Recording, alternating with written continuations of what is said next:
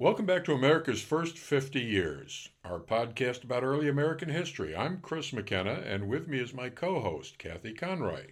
Hi, Chris. In today's podcast, we're going to discuss the debates on the formation of the executive branch of government and the creation of the Electoral College that took place during the Philadelphia Convention.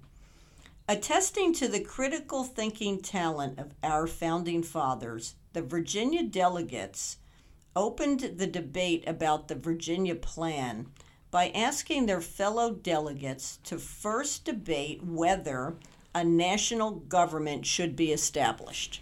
And that government would then consist of a supreme legislature, a judicial system, and some type of an executive structure for the newly envisioned government so that it was able to provide for common defense and security, a common currency, and the common welfare of the population.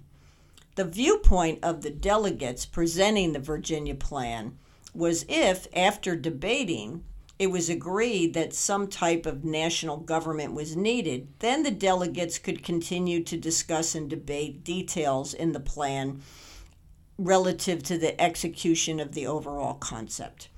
Some of the initial questions that arose from the delegates in debating whether some type of national or federal government should be established were well, are we abolishing all the state governments? Another was what powers will this national or federal government have? Most delegates did not want to give the newly created government open ended power.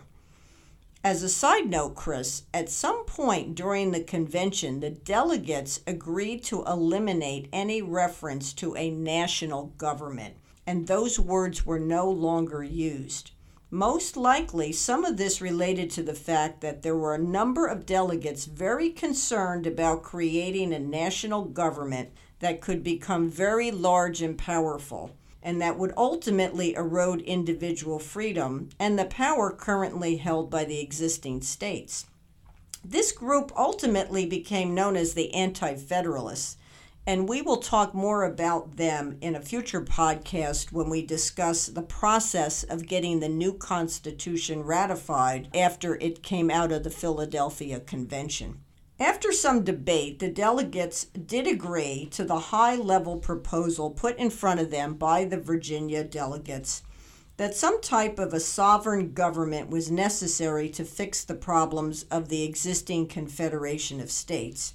And then they ultimately turned their attention to more detailed debate surrounding the creation of this executive level government and what powers it should have. Most of the delegates wanted to both list and limit the power to be given to this new executive branch of government. It's very interesting to note that the delegates debated this executive branch and the powers that it should be given several times throughout the four month convention. Thus, the delegates debated, came up with some ideas, then they went on and debated other issues, and then they'd come back and revisit the executive branch topic and continue to debate and shape the concept of this newly envisioned branch of the government.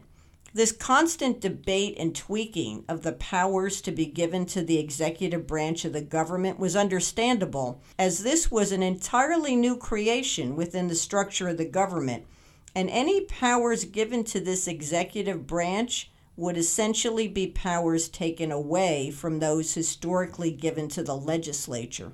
Another debate regarding the proposed executive branch was who was going to be in charge.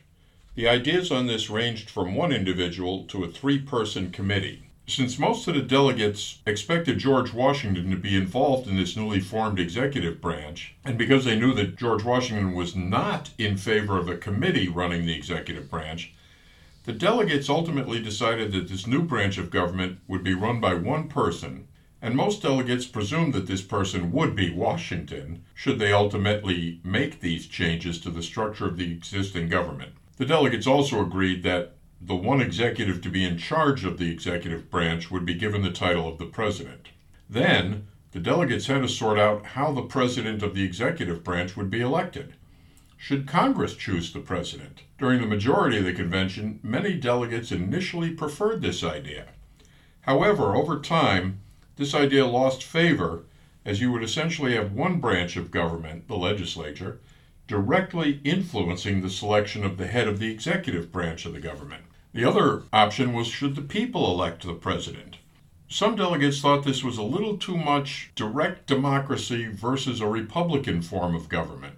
One of the concerns was what would the masses of the population really know about the qualifications of the potential candidates? Well, by the middle of August, after a great deal of debate and the work of the Committee of Detail, the delegates had crafted the following relative to the powers of this new executive branch that this branch would execute the laws passed by Congress, that the president would have limited veto power over legislation, limited as it could be overturned by a two thirds vote of Congress. The president would receive ambassadors. He would appoint officers not otherwise provided for in the Constitution. The president would not have the power to declare war, but he would serve as the commander in chief of the military, and he has the presidential pardon power. However, by the end of August, the delegates had still not fully agreed on all the powers to be given to this new branch of government and the process for electing the president, so the delegates referred to these areas as postponed parts, and they sent these issues to a newly formed committee consisting of one delegate from each state. So, this Special Committee on Postponed Parts, as it was called, goes to work, and on September 12th, they give their report and recommendations to the delegates. They recommended that the executive be given the authority to make treaties, the authority to appoint judges and ambassadors with the advice and consent of the Senate, and they also recommended that the president serve a four year term. And at that time, there was no recommendation about term limits. As you know, Chris, prior to these recommended changes, the Senate had treaty making authority. And since the Senate represented the states, some delegates thought the Senate had too much authority, especially in making treaties so this function was moved to the executive branch. The argument favoring this change was that the Senate delegates who represented the interests of their state would be inclined to view a treaty relative to its impact on their particular state. However, a national executive branch of government would consider a treaty in the context of the entire country. Well, as for how the president should be elected, this special committee on postponed parts revisited and recommended the idea that had been previously suggested by Roger Sherman of Connecticut that the president of the executive branch be elected as follows each state would appoint individuals as electors. The number of electors that each state would have would be equal to the number of delegates in the House and the Senate.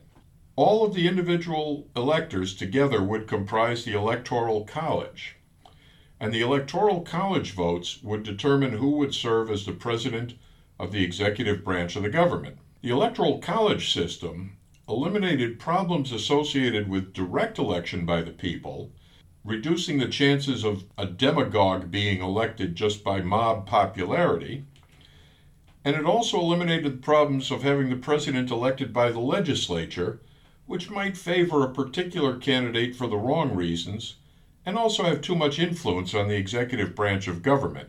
This is how the Electoral College came into being. Chris, does an elector have to cast their votes in the Electoral College consistent with the results of the popular vote in their state? Kathy, the answer is it depends. In 30 states, electors are required by law to vote for the winner of the state's popular vote.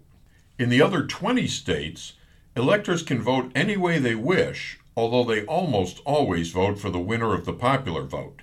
If they don't, they are called faithless electors. And what happens if there is a tie in the Electoral College voting? Uh, Kathy, in that case, the election is thrown into Congress. The House of Representatives would elect the president from the three presidential candidates who received the most electoral votes. Each state delegation has one vote, and it is up to the individual states to determine how to vote. A candidate must receive at least 26 votes, which would be a majority of the states, to be elected president. The Senate elects the vice president from the two vice presidential candidates with the most electoral votes. Each senator casts one vote for vice president. A candidate must receive at least 51 votes, a majority of senators, to be elected. So, in theory, we actually could have a situation where the House could elect a president associated with a particular party, and the Senate might elect a vice president associated with the opposite party. Quite possible. Now, the odds of that happening are pretty slim. The odds of a tie in the Electoral College are fairly remote. But yes, theoretically possible to have a Republican president and a Democratic vice president, or vice versa. And if we look at the history of the country in the beginning years, the president and vice president were actually separately elected. There weren't tickets combining them together. And so occasionally you would have presidents and vice presidents who are not necessarily aligned in their political thinking. Quite often, since the president was the person who received the most votes, and the vice president was the person who had received the second most electoral votes. So it was often the case that there was a president of one party and a vice president of a different one. Very interesting. Election law is kind of fascinating. And in our next podcast, we're going to talk about the path to the ratification of the Constitution that came out of the Philadelphia Convention and some of the main arguments for and against ratifying that Constitution.